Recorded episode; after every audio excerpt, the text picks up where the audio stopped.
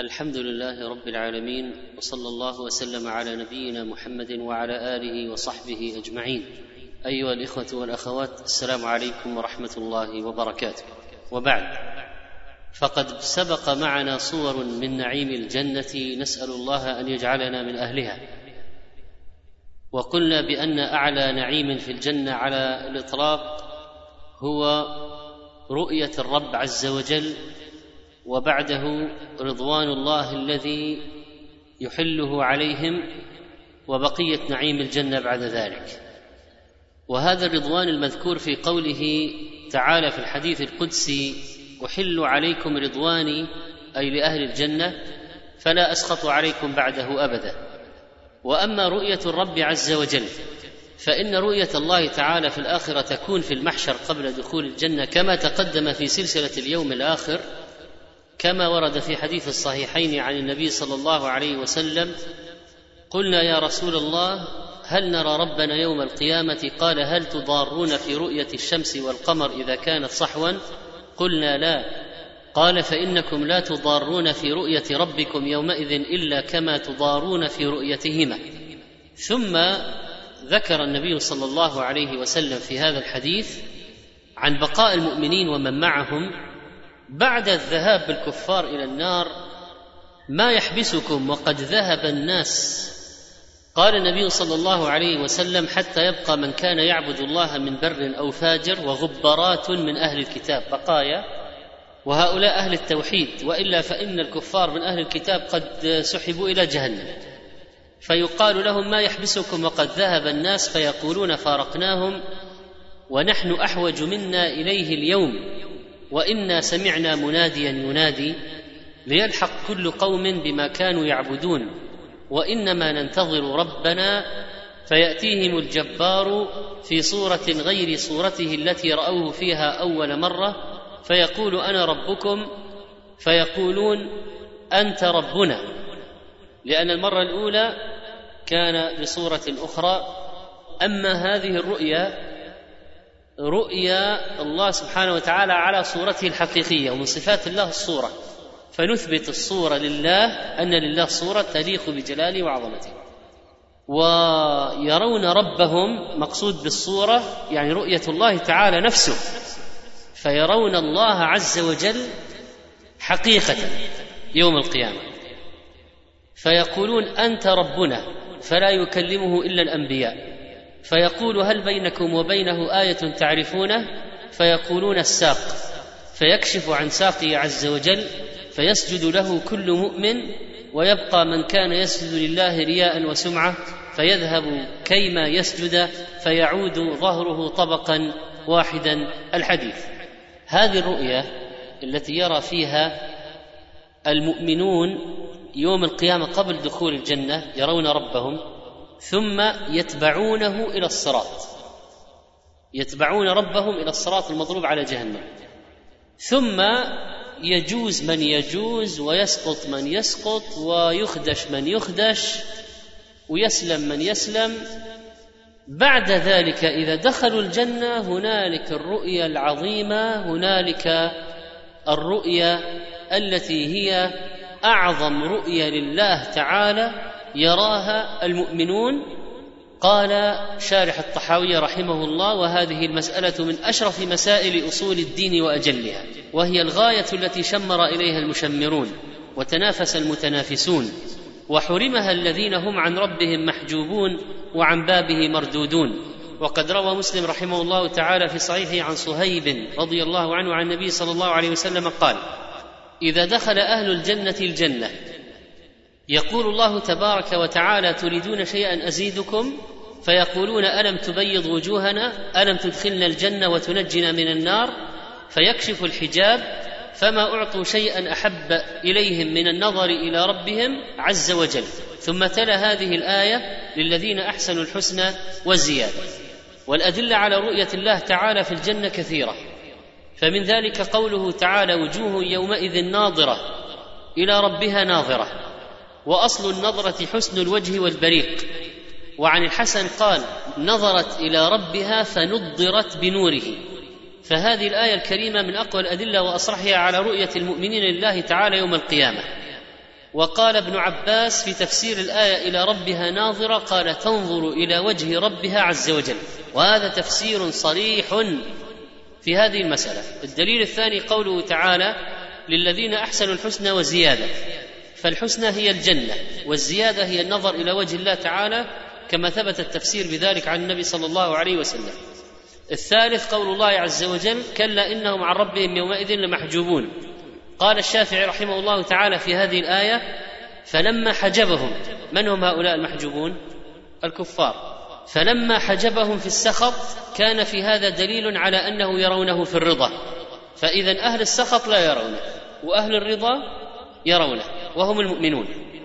هذا من جهة الأدلة في القرآن الكريم وأما الأحاديث في رؤية المؤمنين لربهم عز وجل في اليوم الآخر فكثيرة جدا ومن ذلك ما جاء عن نحو من ثلاثين صحابيا منهم جرير بن عبد الله وأبو رزين العقيلي وأبو هريرة وأبو سعيد وصهيب وجابر وأبو موسى وعبد الله بن مسعود وابن عباس وأنس وابن عمر وعدي بن حاتم وعمار بن ياسر وعمر بن ثابت رضي الله عنهم جميعا.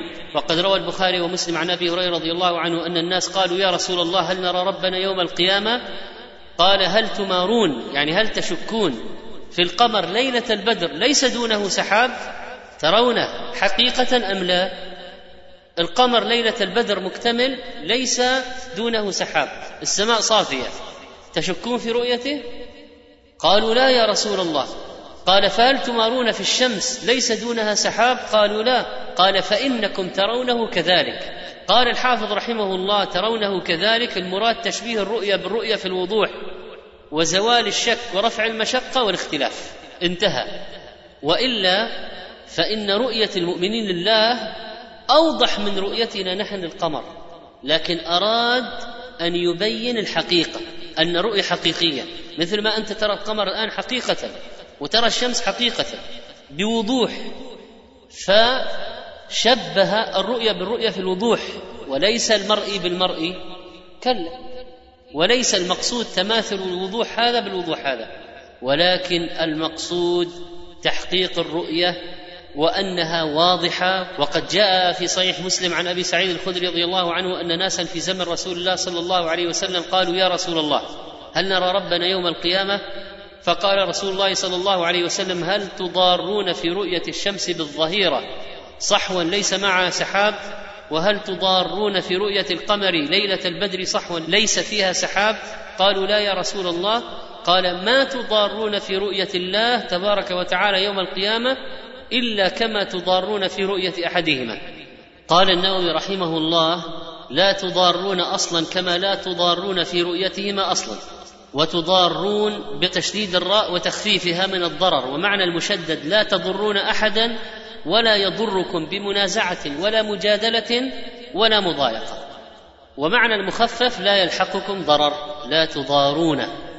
وقال عليه الصلاة والسلام جنتان من فضة آنيتهما وما فيهما وجنتان من ذهب آنيتهما وما فيهما وما بين القوم وبين أن ينظروا إلى ربهم تبارك وتعالى إلا رداء الكبرياء على وجهه في جنة عدن رواه البخاري ومسلم. وقد اشتد نكير السلف رحمهم الله تعالى على من أنكر رؤية الله تعالى يوم القيامة. حتى قال بعض العلماء بتكفير من أنكر الرؤية. وذلك للدلالة الصريحة الواردة في الآيات والأحاديث على ذلك.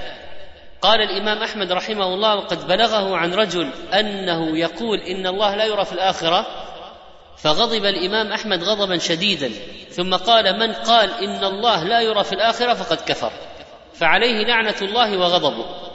من كان من الناس؟ أليس الله عز وجل يقول كلا إنهم عن ربهم يومئذ لمحجوبون؟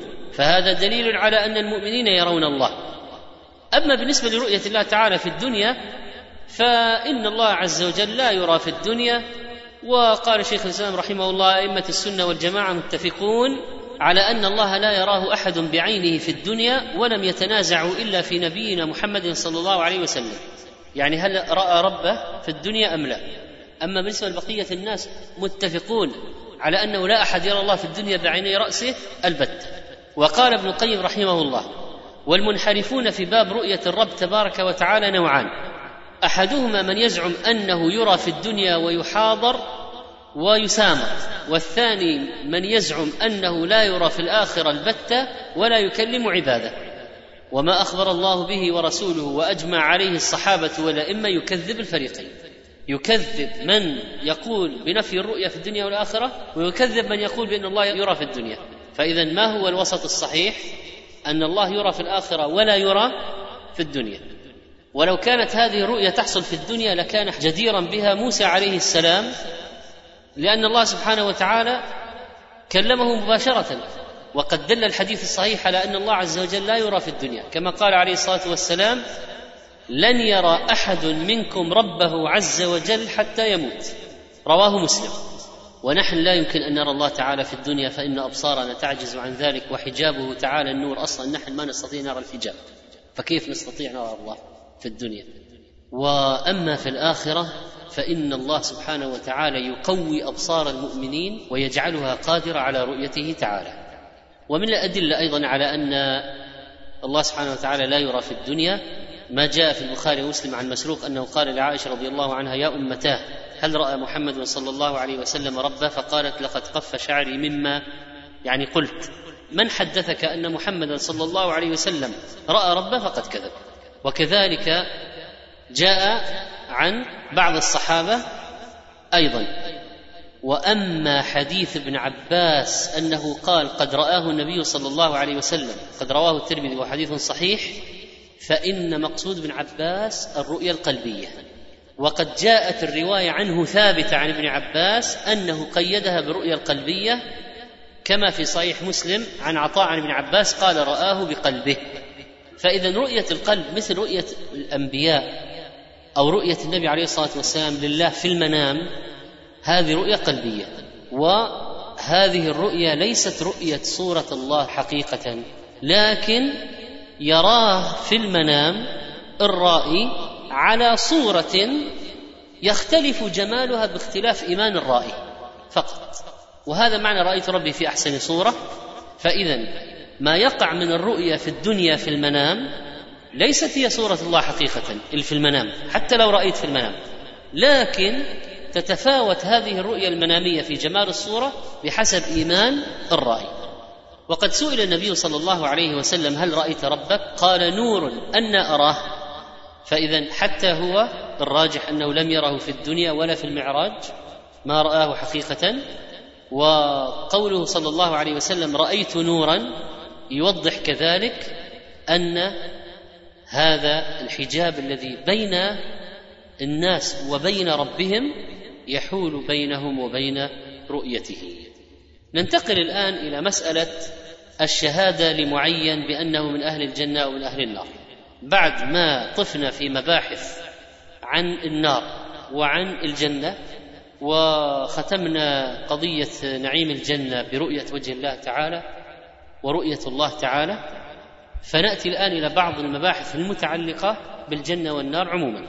ومنها مسألة الشهادة لمعين ما حكم الشهادة لمعين بأنه من أهل الجنة ومن أهل النار؟ أن يقول فلان في الجنة أو يقول فلان في النار. القاعدة على مذهب أهل السنة والجماعة أن الشهادة لمعين بالجنة والنار من أمور العقيدة لأن هذا غيب. التي تؤخذ بالتلقي من الكتاب والسنة ولا مجال للعقل الاجتهاد فيها. فمن شهد له الشرع يعني الكتاب والسنة بالجنة أو النار شهدنا له. ومع ذلك فنحن نرجو للمحسن الجنة ونخاف على المسيء النار والله أعلم بالخواتيم. والشهادة بالجنة والنار تنقسم إلى قسمين. اولا الشهادة العامة المتعلقة بوصف وهذه جائزة. كأن تقول المشركون في النار ما هو الوصف الذي علقت به دخول هؤلاء النار الشرك. المؤمنون في الجنة ما هو الوصف الذي علقت به دخول هؤلاء الجنة؟ الإيمان. وهكذا. وقد تكون هذه افعالا كما جاء في حديث النبي صلى الله عليه وسلم من صام رمضان ايمانا واحتسابا غفر له ما تقدم من ذنبه. ومن حج فلم يرفث ولم يفسق فهو في الجنة. ومن كان آخر كلامه من الدنيا لا إله إلا الله دخل الجنة. مثل هذه النصوص كثيرة في القرآن والسنة. لكن لاحظ أنها معلقة بوصف أو معلقة بفعل. من فعل كذا فهو في الجنة. من فعل كذا دخل النار. معلقة بأوصاف وبأفعال.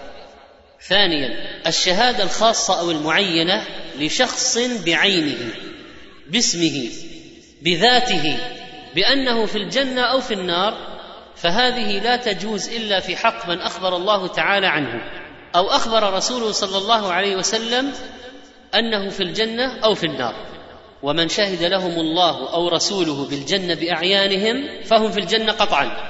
كالعشر المبشرين بالجنة. ومن شهد لهم الشرع بالنار فهم من أهلها قطعا.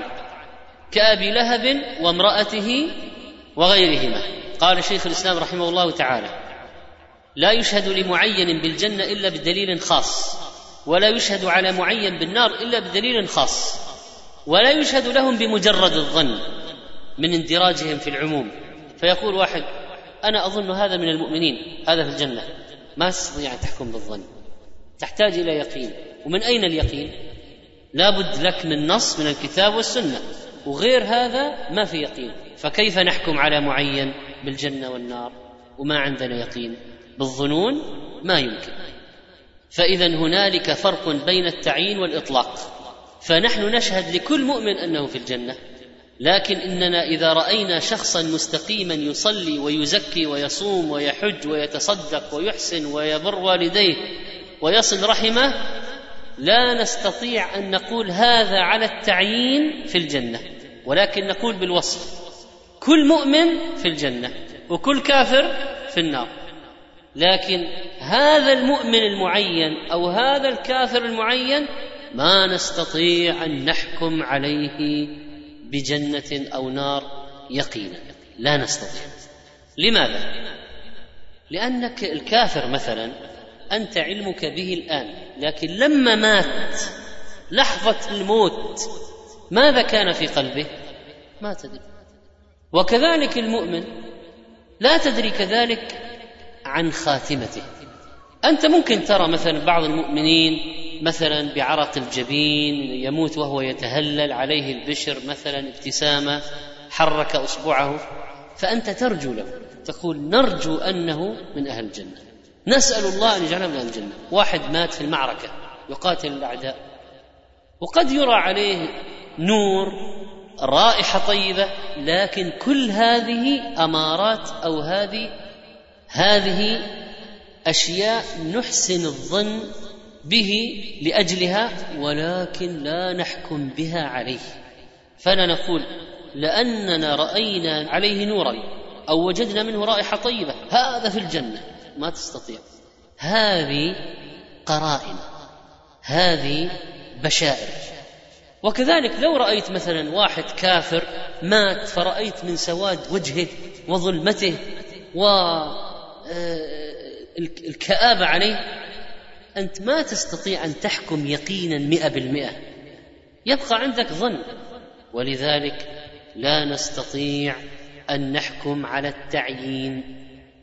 ولكن هنا مسألة ذكرها بعض العلماء وهي من استفاض بين الناس الثناء عليه بين أهل العلم والإيمان الثناء عليه بعد موته.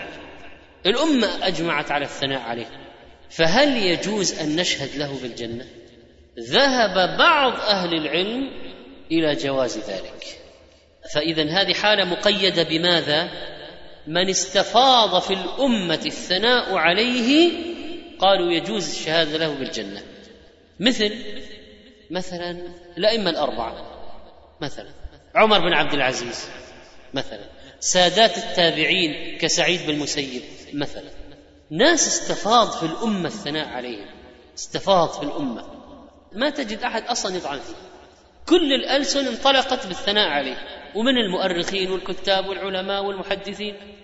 هذا الذي استفاض في الأمة الثناء عليه بعض العلماء يرى جواز الشهادة له بالجنة بناء على حديث أنس رضي الله عنه قال مر بجنازة فأثني عليها خيرا فقال نبي الله صلى الله عليه وسلم وجبت وجبت وجبت.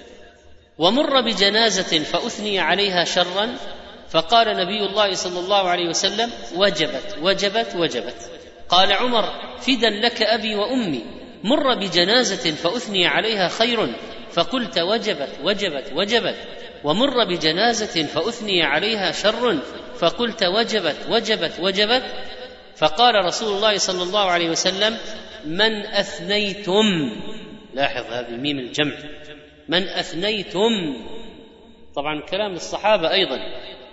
وللأمة من بعدهم لكن لاحظ أن الثناء جماعي. من أثنيتم؟ عليه خيرا وجبت له الجنة. ومن أثنيتم عليه شرا وجبت له النار. أنتم شهداء الله في الأرض؟ أنتم شهداء الله في الأرض؟ أنتم شهداء الله في الأرض.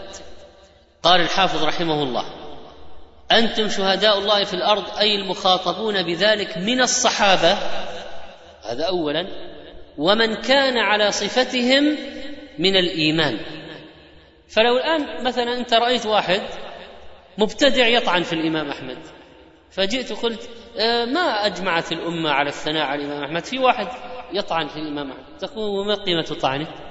طعنه يدل على أنه هو نفسه مطعون مطعون فيه. لكن من كان على طريق الصحابة في الإيمان من العلماء العباد هؤلاء لو أثنوا بمجموعهم على شخص ممكن بشهادتهم نشهد له بالجنة. قال ابن حجر رحمه الله وحكى ابن التين أن ذلك مخصوص بالصحابة لأنهم كانوا ينطقون بالحكمة بخلاف من بعدهم ثم قال ابن حجر والصواب أن ذلك يختص بالثقات والمتقين. انتهى. وقد جاء في صحيح البخاري عن أنس رضي الله عنه قال مر على النبي صلى الله عليه وسلم بجنازة فأثنوا عليها خيرا فقال وجبت. ثم مر بأخرى فأثنوا عليها شرا فقال وجبت. فقيل يا رسول الله قلت لهذا وجبت ولهذا وجبت. قال المؤمنون شهداء الله في الأرض. هذا في البخاري. وروى ابن ماجه عن أبي بكر بن أبي زهير الثقفي عن أبيه قال خطبنا رسول الله صلى الله عليه وسلم فقال يوشك أن تعرفوا أهل الجنة من أهل النار. قالوا بم ذاك يا رسول الله؟ قال بالثناء الحسن والثناء السيء. أنتم شهداء الله بعضكم على بعض. وحسنه ابن حجر وصححه الألباني. فالثناء الحسن العام والثناء السيء العام خطير جدا له وزن عظيم وخطر كبير. وكان أبو ثور رحمه الله يقول أشهد أن أحمد بن حنبل في الجنة ويحتج بهذا. من قال بهذا القول هو الثناء العام يشهد لصاحب الجنة شيخ الإسلام تيمية رحمه الله وقال والقول بكون الرجل المعين من أهل الجنة قد يكون سببه إخبار المعصوم. وقد يكون سببه تواطؤ شهادات المؤمنين الذين هم شهداء الله في الأرض منهاج السنة النبوية. وقال ولا يشهد لأحد بالجنة إلا من شهد له الرسول صلى الله عليه وسلم أو اتفقت الأمة. الأمة يعني أهل السنة. المتقون المؤمنون أهل العلم.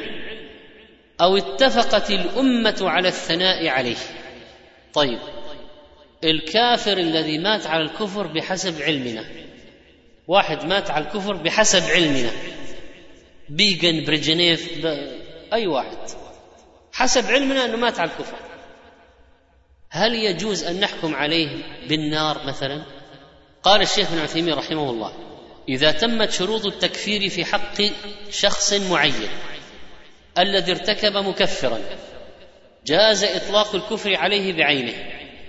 ولو لم نقل بذلك ما انطبق وصف الردة على أحد.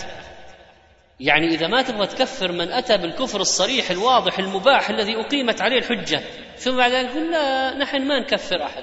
تكفير ما في. كل التكفير حذفناه. كما يفعل اليوم بعض الضلال. يقول ابدا التكفير لا يمكن. خلاص. اذا لو سألتك إبليس إيش؟ تقول لا ما نكفر أحد. شارون إيش؟ تقول لا ما نكفر أحد. هذا يعني سخف واضح. يعني فاذا من أتى بكفر صريح واضح قيمت عليه الحجة ما يجوز أن تتردد في كفره لكن أنت تحكم عليه بالكفر أين؟ الآن في الدنيا. وتطبق عليه أحكام الكفار مثلا ما تغسله ولا تصلي عليه ولا تدعو له بالمغفرة والرحمة؟ نعم. لكن هل تقول هو في النار؟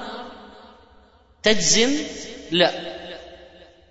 مرة أخرى لأننا لا نعلم عند يعني في آخر لحظة من حياته ماذا كان حاله ما نعرف آخر لحظة من حياته ما نتدخل بمصائر العباد يوم القيامة. يعني هذا علم عند ربي.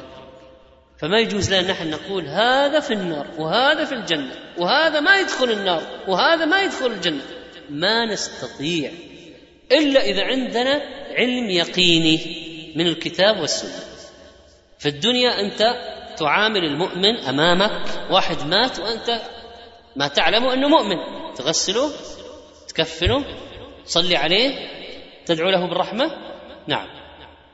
حسب علمك أنه مؤمن فتعمل على علمك في الدنيا أحكام الدنيا لكن ما تحكم له في الآخرة بشيء. وكذلك الكافر من تعلم أنت أنه مات على الكفر تعامل بأحكام الكفار وما تدفن في مقابر المسلمين تعامل في الدنيا بأحكام الكفار لكن لا تجزم له في الآخرة بشيء. قال الشيخ رحمه الله ولو لم نقل بذلك ما انطبق وصف الردة على أحد فيعامل معاملة المرتد في الدنيا هذا باعتبار أحكام الدنيا أما أحكام الآخرة. فتذكر على العموم لا على الخصوص. ولهذا قال أهل السنة لا نشهد لأحد بجنة ولا نار إلا من شهد له النبي صلى الله عليه وسلم. وقال الشيخ عبد العزيز باز رحمه الله من ظاهره الشرك نقول ظاهره الشرك ولا يصلى عليه ولا يدفن مع المسلمين ولكن لا نقول إنه في النار لأن أهل السنة لا يشهدون بالنار لمعين إلا بدليل. وقال الشيخ ابن عثيمين رحمه الله موضحا إن كان من أهل النار فسيدخل ولو لم نشهد. يعني أنه من أهل النار. وإن لم يكن من أهل النار فشهادتنا شهادة بغير علم. فمثل هذه المسألة لا داعي لها. هذا في قضية أهل النار. نحن ما نجزم. نحن الآن نتأدب مع الله ولا نتألى عليه ولا ندخل في علمه تعالى الذي اختص به. لكن أنت لك أمامك في الدنيا أنه كافر وأنه لو مات على الكفر هذا الذي هو عليه قطعا أنه في النار.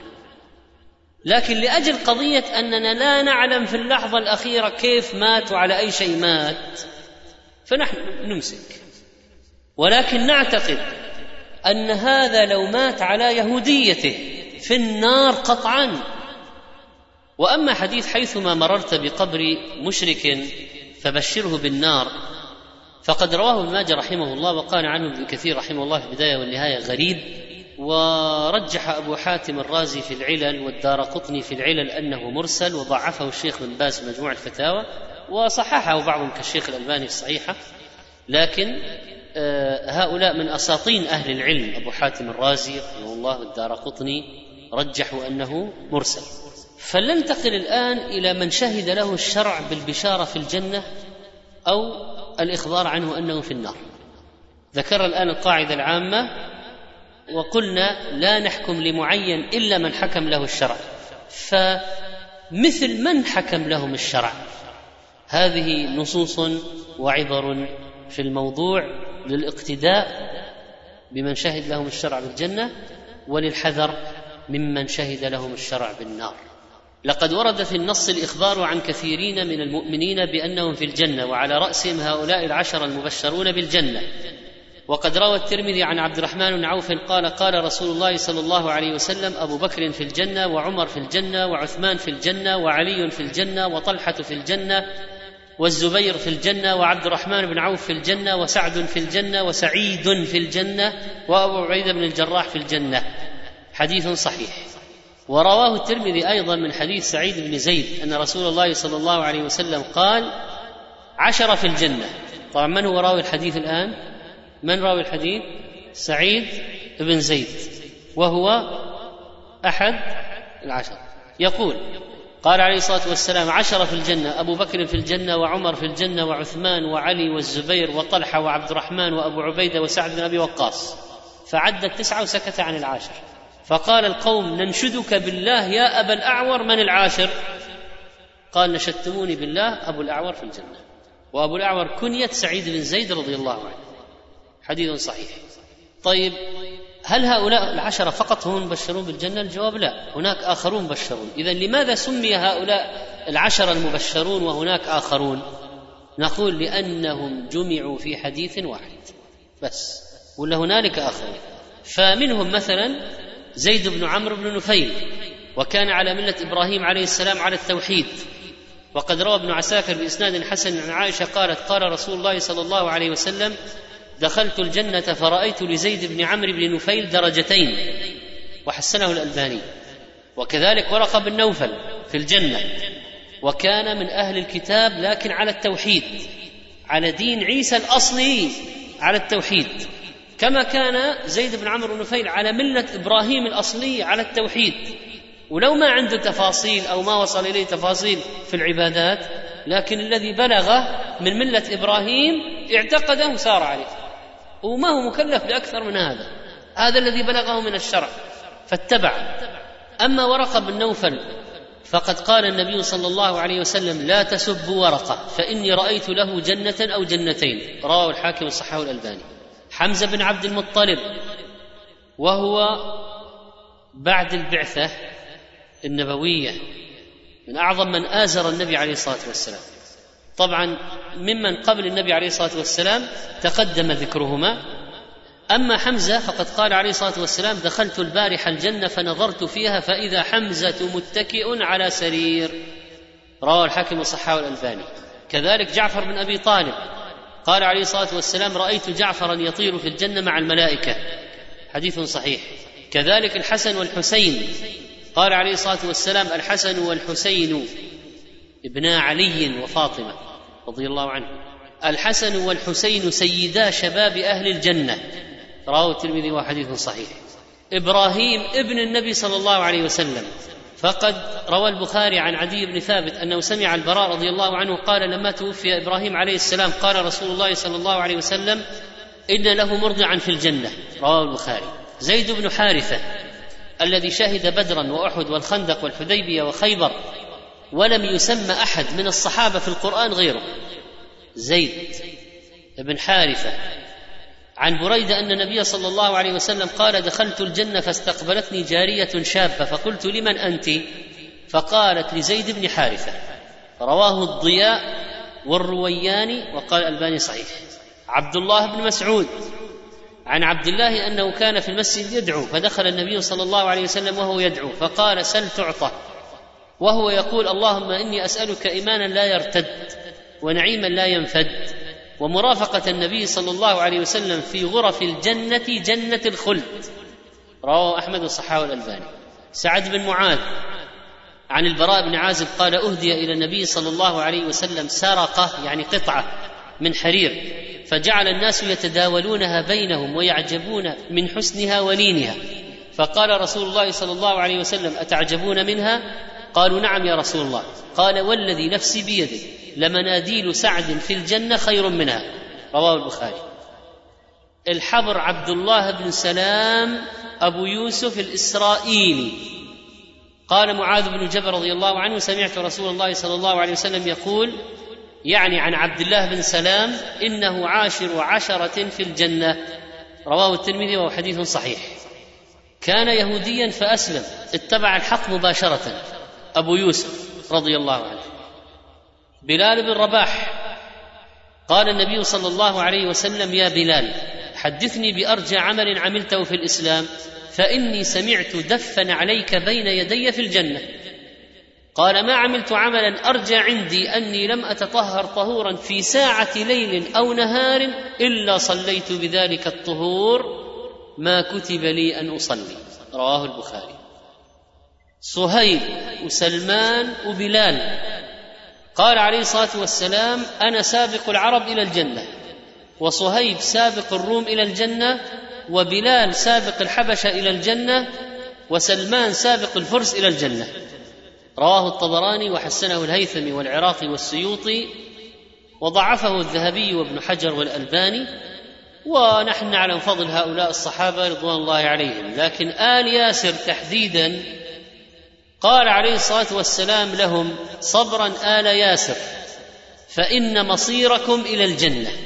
وفي رواية فإن موعدكم الجنة. روى الحاكم صححه الألباني. أبو ذر الغفاري قال يا رسول الله الرجل يحب القوم ولا يستطيع أن يعمل كعملهم. قال أنت يا أبا ذر مع من أحببت. قال فإني أحب الله ورسوله. قال فإنك مع من أحببت. فأعادها أبو ذر فأعادها رسول الله صلى الله عليه وسلم. رواه أبو داود في السنن وهو حديث صحيح. حذيفة بن اليمان. عن إبراهيم التيمي عن أبيه قال كنا عند حذيفة. فقال رجل لو أدركت رسول الله صلى الله عليه وسلم قاتلت معه وأبليت. وكما قال بعضهم قال كان حملناه على أكتافنا ما تركناه يمشي على الأرض أصلا. قال حذيفة أنت كنت تفعل ذلك؟ تظنون بالكلام سهل. لقد رأيتنا مع رسول الله صلى الله عليه وسلم ليلة الأحزاب وأخذتنا ريح شديدة وقر. برد.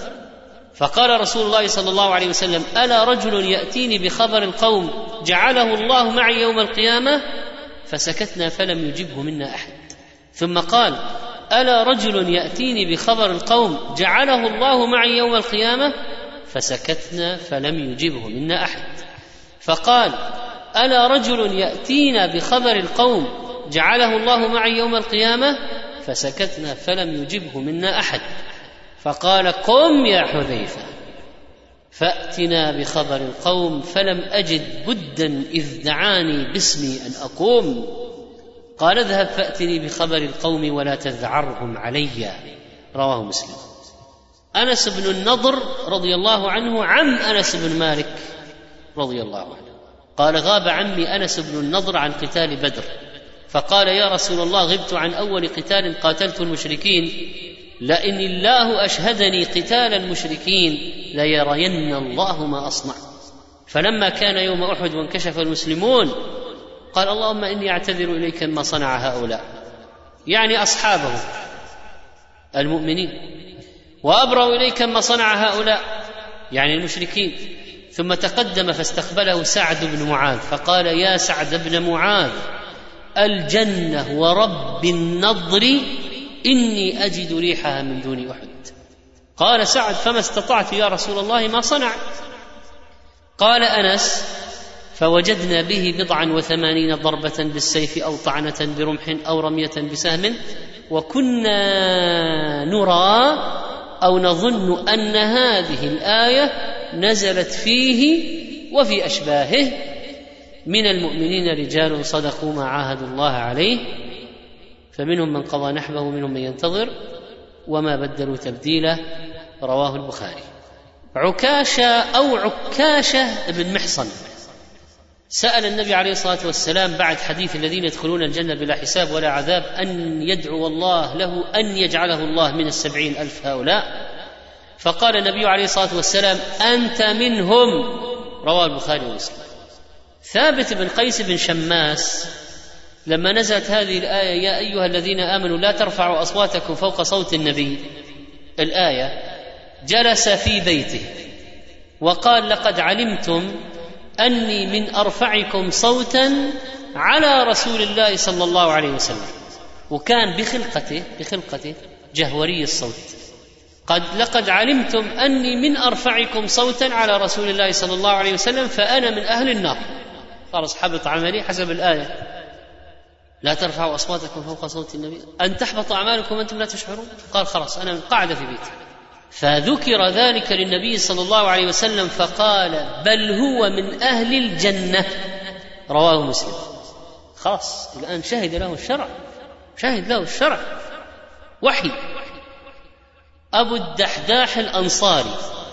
عن جابر بن سمرة أن رسول الله صلى الله عليه وسلم قال كم من عذق معلق أو مدلى في الجنة لابن الدحداح؟ رواه مسلم.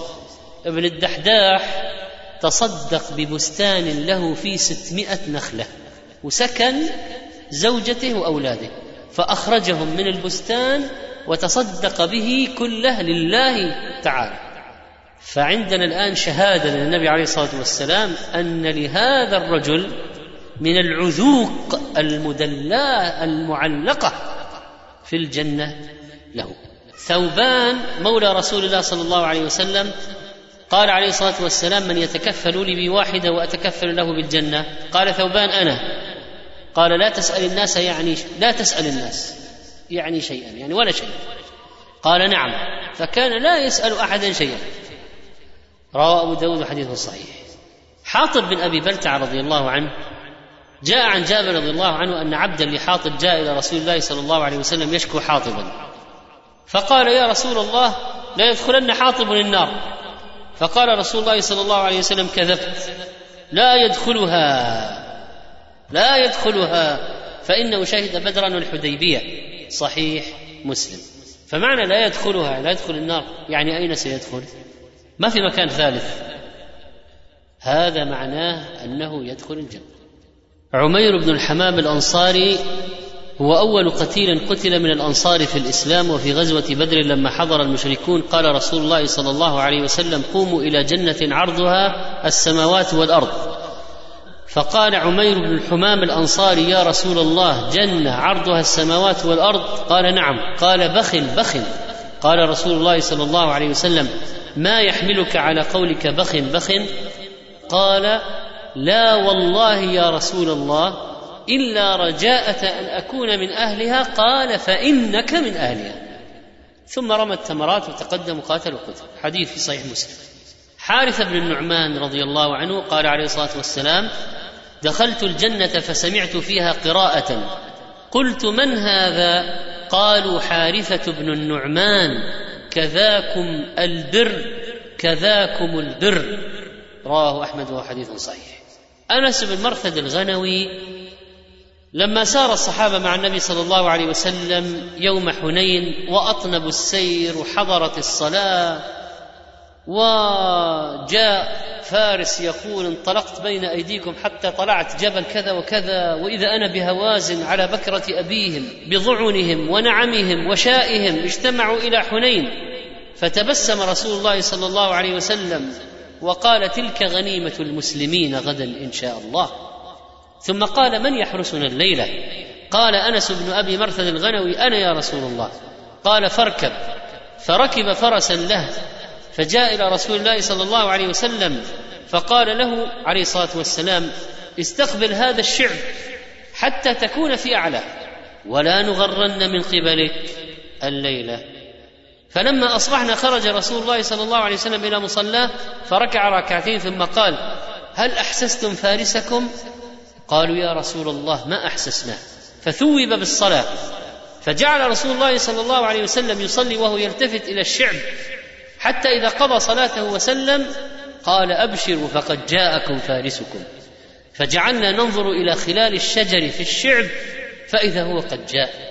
حتى وقف على رسول الله صلى الله عليه وسلم فقال إني انطلقت حتى كنت في أعلى هذا الشعب حيث أمرني رسول الله صلى الله عليه وسلم. فلما أصبحت اطلعت الشعبين كليهما فنظرت فلم أرى أحدا. فقال له رسول الله صلى الله عليه وسلم هل نزلت الليلة؟ قال لا إلا مصليا أو قاضيا حاجة. يعني كل الوقت فوق يحرس ما نزل. بالرغم من ذلك الموقع الخطير. فقال له رسول الله صلى الله عليه وسلم قد أوجبت فلا عليك ألا تعمل بعدها. رواه أبو داود وإسناده على شرط الصحيح وهذا يبين البشارة لهذا الرجل. عمرو بن عبسة رضي الله عنه قال عليه الصلاة والسلام من بلغ بسهم في سبيل الله فهو له درجة في الجنة. قال عمرو بن عبسة فبلغت يومئذ ستة عشر سهما. رواه النسائي وحديث صحيح. امرؤ القيس بن عابس بن المنذر الكندي طبعا غير امرئ القيس الشاعر الجاهلي الضال جاء حديث آه، بشارة امرئ القيس رضي الله عنه هذا في رواية عدي بن عمير قال خاصم رجل من كدة يقال له امرؤ القيس بن عابس رجلا من حضرموت إلى رسول الله صلى الله عليه وسلم في أرض فقضى على الحضرمي بالبينة فلم تكن له بينة فقضى على امرئ القيس باليمين. فقال الحضرمي إن أمكنته من اليمين يا رسول الله ذهبت والله أو ورب الكعبة أرضي. فقال رسول الله صلى الله عليه وسلم من حلف على يمين كاذبة ليقتطع بها مال أخيه لقي الله وهو عليه غضبان. وتلا رسول الله صلى الله عليه وسلم قول الله تعالى إن الذين يشترون بعهد الله وأيمانهم ثمنا قليلا الآية.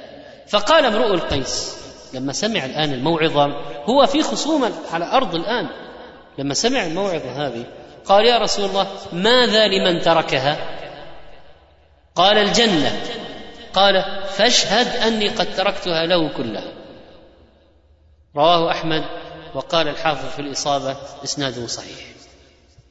أما حارثة بن سراقة رضي الله عنه فقد مر معنا أن أم حارثة بن سراقة أتت النبي صلى الله عليه وسلم فقالت يا نبي الله ألا تحدثني عن حارثة؟ وكان قتل يوم بدر أصابه سهم غرب لا يدرى من الذي رماه. ألا تحدثني عن حارثة؟ فإن كان في الجنة صبرت وإن كان غير ذلك اجتهدت عليه في البكاء. قال يا أم حارثة إنها جنان في الجنة وإن ابنك أصاب الفردوس الأعلى.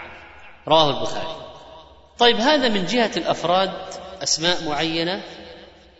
في بشارة بالجنة للصحابه بالجملة. مجموعة.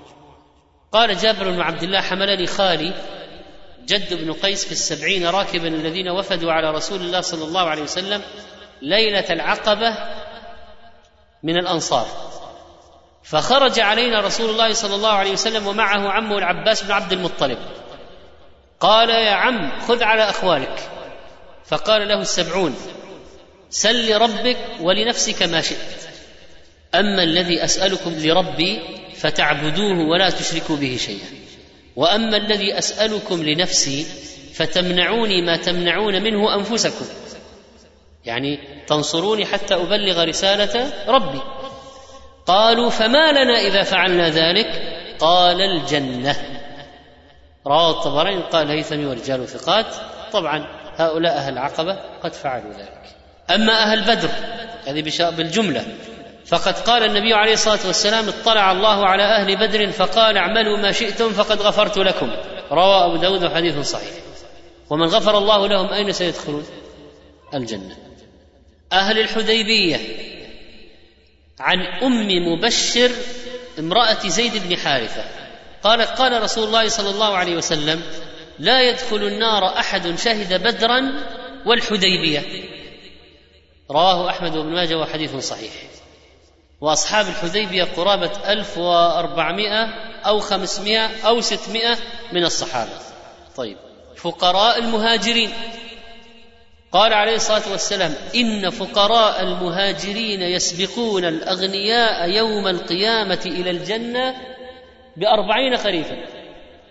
رواه مسلم. طيب جميع الصحابة. قال ابن حجر في الإصابة قال أبو محمد بن حزم الصحابة كلهم من أهل الجنة قطعا.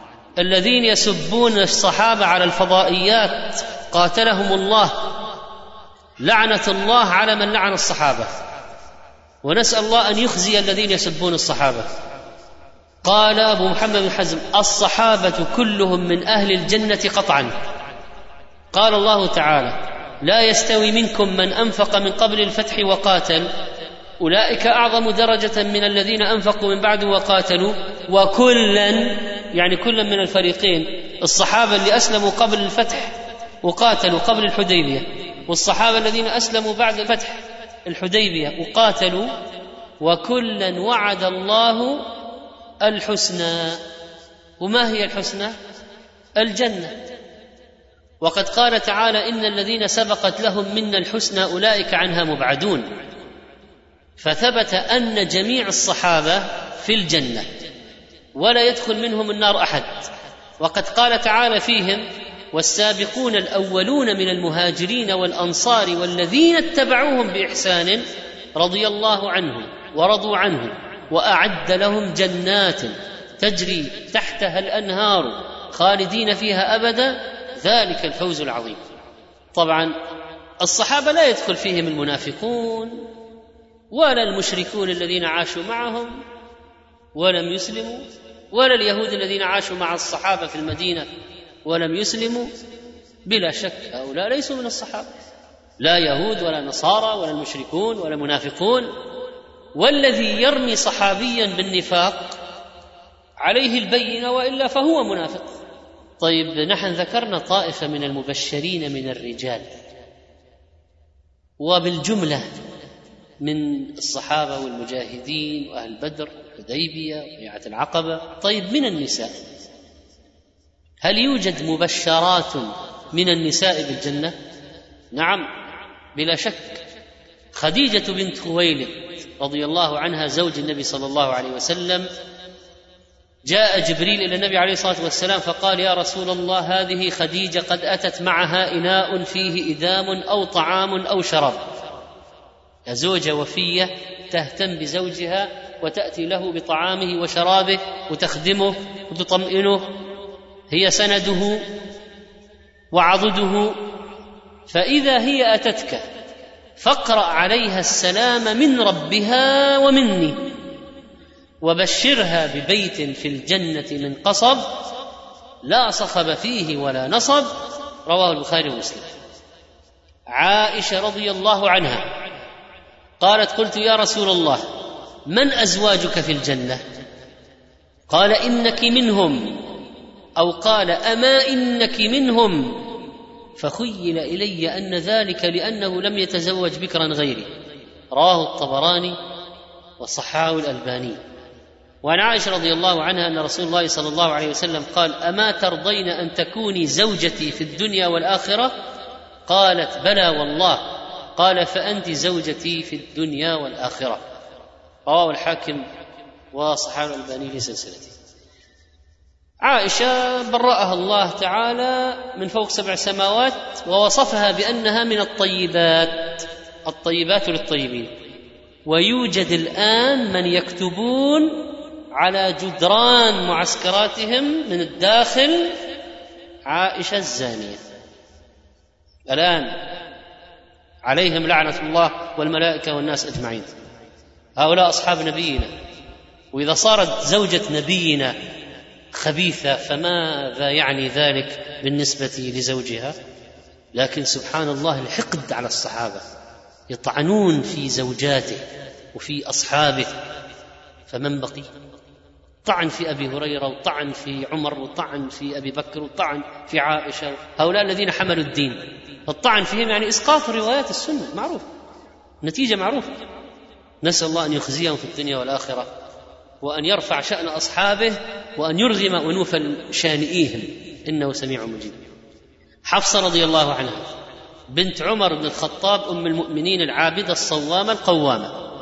قال أنس رضي الله عنه أتى جبريل النبي صلى الله عليه وسلم فقال يا محمد طلقت حفصة وهي صوامة قوامة وهي زوجتك في الجنة فراجعها. رواه الحاكم حديث صحيح. وهي زوجتك في الجنة. وباقي أزواج النبي عليه الصلاة والسلام قال الله فيهن يا أيها النبي قل لأزواجك إن كنتن تردن الحياة الدنيا وزينتها فتعالين أمتعكن وأسرحكن سراحا جميلا. وإن كنتن تردن الله ورسوله والدار الآخرة فإن الله أعد للمحسنات منكن أجرا عظيما. فلما خيرنا اخترنا الله ورسوله والدار الآخرة.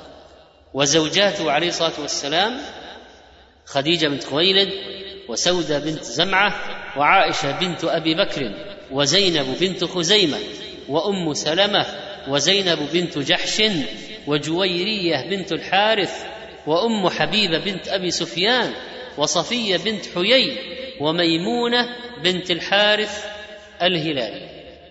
وفاطمة بنت النبي عليه الصلاة والسلام قال لها أما ترضين أن تكوني سيدة نساء أهل الجنة؟ فهذا دليل صريح واضح على أن فاطمة رضي الله عنها في الجنة وهي سيدة نساء أهل الجنة والحديث رواه البخاري ومسلم. فهذه ابنته عليه الصلاة والسلام التي دافعت عن أبيها. ورفعت عنه الأذى والتي واجهت المشركين والتي كانت مع أبيها في السراء والضراء زوجة علي المبشر بالجنة رضي الله عنه وأم الحسن والحسين سيدا شباب أهل الجنة. والرميصاء بنت ملحان قال عليه الصلاة والسلام رايتني دخلت الجنة فإذا أنا بالرميصاء امرأة أبي طلحة. رواه البخاري. وكنيتها أم سليم. ومن نساء أهل الجنة أم حرام بنت ملحان أخت أم سليم وخالة أنس بن مالك. وقد قال عليه الصلاة والسلام أول جيش من أمتي يغزون البحر قد أوجبوا. ما معنى أوجبوا؟ يعني فعلوا فعلا تجب لهم به الجنة. قالت أم حرام يا رسول الله أنا فيهم؟ قال أنت فيهم. رواه البخاري. وفعلا أول جيش في الجهاد البحري للمسلمين خرجت فيه أم حرام بنت ملحان رضي الله عنها ولما عادوا سالمين ونزلت من السفينة قربت إليها دابتها فانتفضت الدابة فسقطت وقتلت رضي الله تعالى عنها أما المرأة المصروعة الصابرة كانت تصرع فقد جاءت قصتها عن عطاء بن أبي رباح قال قال لي ابن عباس ألا أريك امرأة من أهل الجنة؟ قلت بلى. قال هذه المرأة السوداء. آتت النبي صلى الله عليه وسلم فقالت إني اصرع وإني أتكشف فادعوا الله لي. ليذهب عنها مرض الصرع. قال إن شئت صبرت ولك الجنة وإن شئت دعوت الله أن يعافيك. فقالت أصبر ثم قالت إني أتكشف. فادعوا الله لي أن لا أتكشف. لتجمع بين الأمرين الستر في الدنيا والجنة في الآخرة. فدعا لها صلى الله عليه وسلم. رواه البخاري. فكانت تصرع وتصبر ولا تتكشف. مهما سقطت ما انكشف منها شيء. ومن المبشرات بالجنة المسكينة أم البنتين. فقالت عائشة رضي الله عنها جاءتني مسكينة تحمل ابنتين لها فأطعمتها ثلاث تمرات. فأعطت كل واحدة منهما يعني من ابنتيها تمرة. تمرة ورفعت إلى فيها تمرة لتأكلها فاستطعمتها ابنتاها. الصغير ما يراعي أحيانا الكبير و وحتى لو الوالدين فيريد أن يأخذ حتى ما في يد أبيه أو أمه. فاستطعمتها ابنتاها فشقت التمرة التي كانت تريد أن تأكلها بينهما فأعجبني شأنها. فذكرت الذي صنعت لرسول الله صلى الله عليه وسلم فقال إن الله قد أوجب لها بها الجنة أو اعتقها بها من النار رواه مسلم. ومن المبشرات في الأمم السابقة مريم بنت عمران واسيه بنت مزاحم. قال ابن عباس قال رسول الله صلى الله عليه وسلم أفضل نساء أهل الجنة خديجة بنت خويلد وفاطمة بنت محمد وآسية بنت مزاحم امرأة فرعون ومريم ابنة عمران رضي الله عنهن أجمعين. والحديث رواه أحمد وصححه الألباني.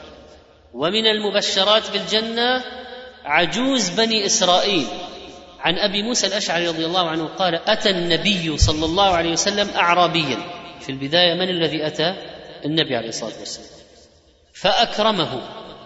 وعليه الصلاة والسلام يرد الإحسان ويكرم من أكرمه. فقال الأعرابي ائتنا ليكافئه بالمقابل. فأتاه. فقال له رسول الله صلى الله عليه وسلم سل حاجتك. قال ناقة أركبها وأعنز يحلبها أهلي. فقال أعجزتم أن تكونوا مثل عجوز بني إسرائيل؟ يعني الناقه والعنز والماعز. ما تفكروا في الأمر الأعلى من هذا؟ أعجزتم أن تكونوا مثل عجوز بني إسرائيل؟ قالوا يا رسول الله وما عجوز بني إسرائيل؟ قال إن موسى عليه السلام لما سار ببني إسرائيل من مصر ضلوا الطريق. فقال ما هذا؟ فقال علماؤهم يوسف عليه السلام لما حضره الموت أخذ علينا موثقا من الله أن لا نخرج من مصر حتى ننقل عظامه معنا. يوسف عليه السلام لما مات أين مات؟ في مصر. أخذ العهد على أسلافهم. لأن هؤلاء الآن يحدثون موسى. فكبراء بني إسرائيل قالوا لموسى مأخوذ علينا على أجدادنا العهد. من أيام موت يوسف عليه السلام أن لا نخرج من مصر حتى ننقل عظامه معنا. طبعا عظامه المقصود جسده لأن أدلة دلت على أن الأنبياء لا تأكل الأرض أجسادهم وأن جسد النبي يبقى كاملا سليما في الأرض إلى يوم البعث. فالمقصود بقول عظام يعني الجسد كله. قال موسى عليه السلام من يعرف موضع قبره؟ لأنهم ما حققوا مقتضى العهد الذي أخذ عليهم بنقل يوسف معهم.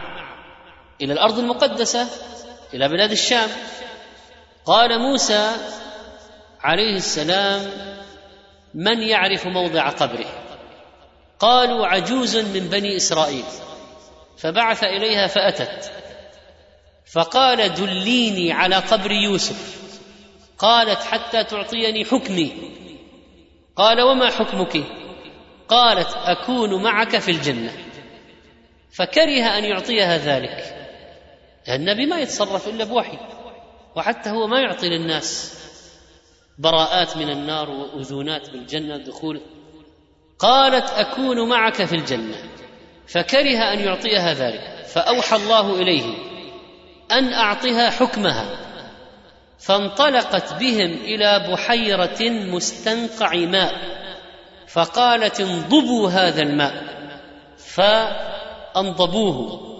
قالت احتفروا. فاحتفروا. فاستخرجوا عظام يوسف فلما أقلوه إلى الأرض فإذا الطريق مثل ضوء النهار. رواه الحاكم وقال هذا حديث صحيح الإسناد ولم يخرجاه وذكره الألباني في سلسلته الصحيحة. اذا هم مرة كانوا مع موسى وضلوا الطريق طبعا غير التيه. قضية التيه هذه قضية أخرى. لأن مات موسى وبنو إسرائيل في التيه. ما انكشف لهم طريق ولا شيء. هذه مرة من المرات ضلوا الطريق وقال موسى بأي سبب هذا؟ قالوا لأن مأخوذ علينا العهد. ما نقلنا جثمان يوسف عليه السلام وحصلت هذه القصة. الشاهد منها أن هذه العجوز من بني إسرائيل موعودة بالجنة. ومن الأدلة على أنه ممكن يطلق على الجسد يعني عظام وهو كامل أن النبي صلى الله عليه وسلم لما بدن قال له تميم الداري ألا أتخذ لك منبرا يا رسول الله يجمع أو يحمل عظامك؟ قال بلى فاتخذ له منبرا مرقاتين وإسناده على شرط مسلم.